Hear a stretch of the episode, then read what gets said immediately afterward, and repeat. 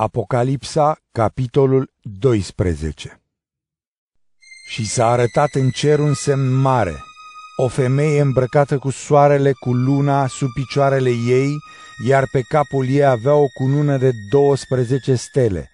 Ea era însărcinată și striga în durerile nașterii, chinuindu-se să nască. Și s-a arătat un alt semn în cer. Iată un balaur mare și roșu, cu șapte capete și zece coarne, iar pe capetele lui șapte diademe. Coada lui a măturat o treime din stelele cerului și le-a aruncat pe pământ. Și balaurul s-a așezat înaintea femeii care urma să nască, pentru ca, atunci când va naște, să înghită copilul. Și ea a născut un fiu care avea să păstorească toate neamurile cu un toiac de fier însă copilul ei a fost răpit și dus la Dumnezeu și la tronul său. Iar femeia a fugit în pustiu, unde avea un loc pregătit de Dumnezeu ca să fie hrănit acolo timp de 1260 de zile. Și a început război în cer. Mihail și îngerii lui s-au luptat cu Balaurul, iar Balaurul împreună cu îngerii lui a luptat și el însă a fost înfrânt și nici nu s-a mai găsit loc pentru ei în cer. Și a fost aruncat balaurul cel mare, șarpele din vechime, cel numit diavolul și satana, cel care înșeală lumea întreagă, a fost aruncat pe pământ, iar îngerii lui au fost aruncați împreună cu el.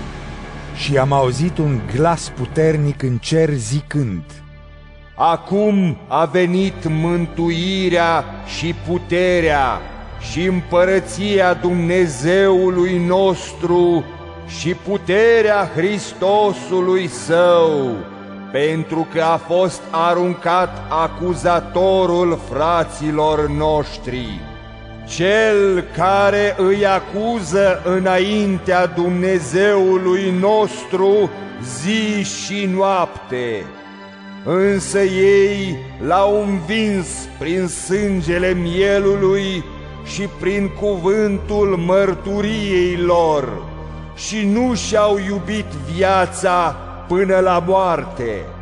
De aceea, bucurați-vă voi, ceruri și cei ce locuiți în ele, dar vai vouă pământ și mare, căci a coborât diavolul la voi și vine cu mânie mare, văzând că nu mai are decât puțin timp.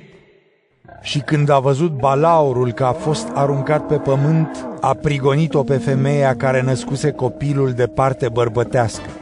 Și i s-au dat femeii cele două aripi ale vulturului cel mare ca să zboare în deșert la locul ei unde avea să fie hrănită o vreme, două vremuri și o jumătate de vreme, ferită de fața șarpelui.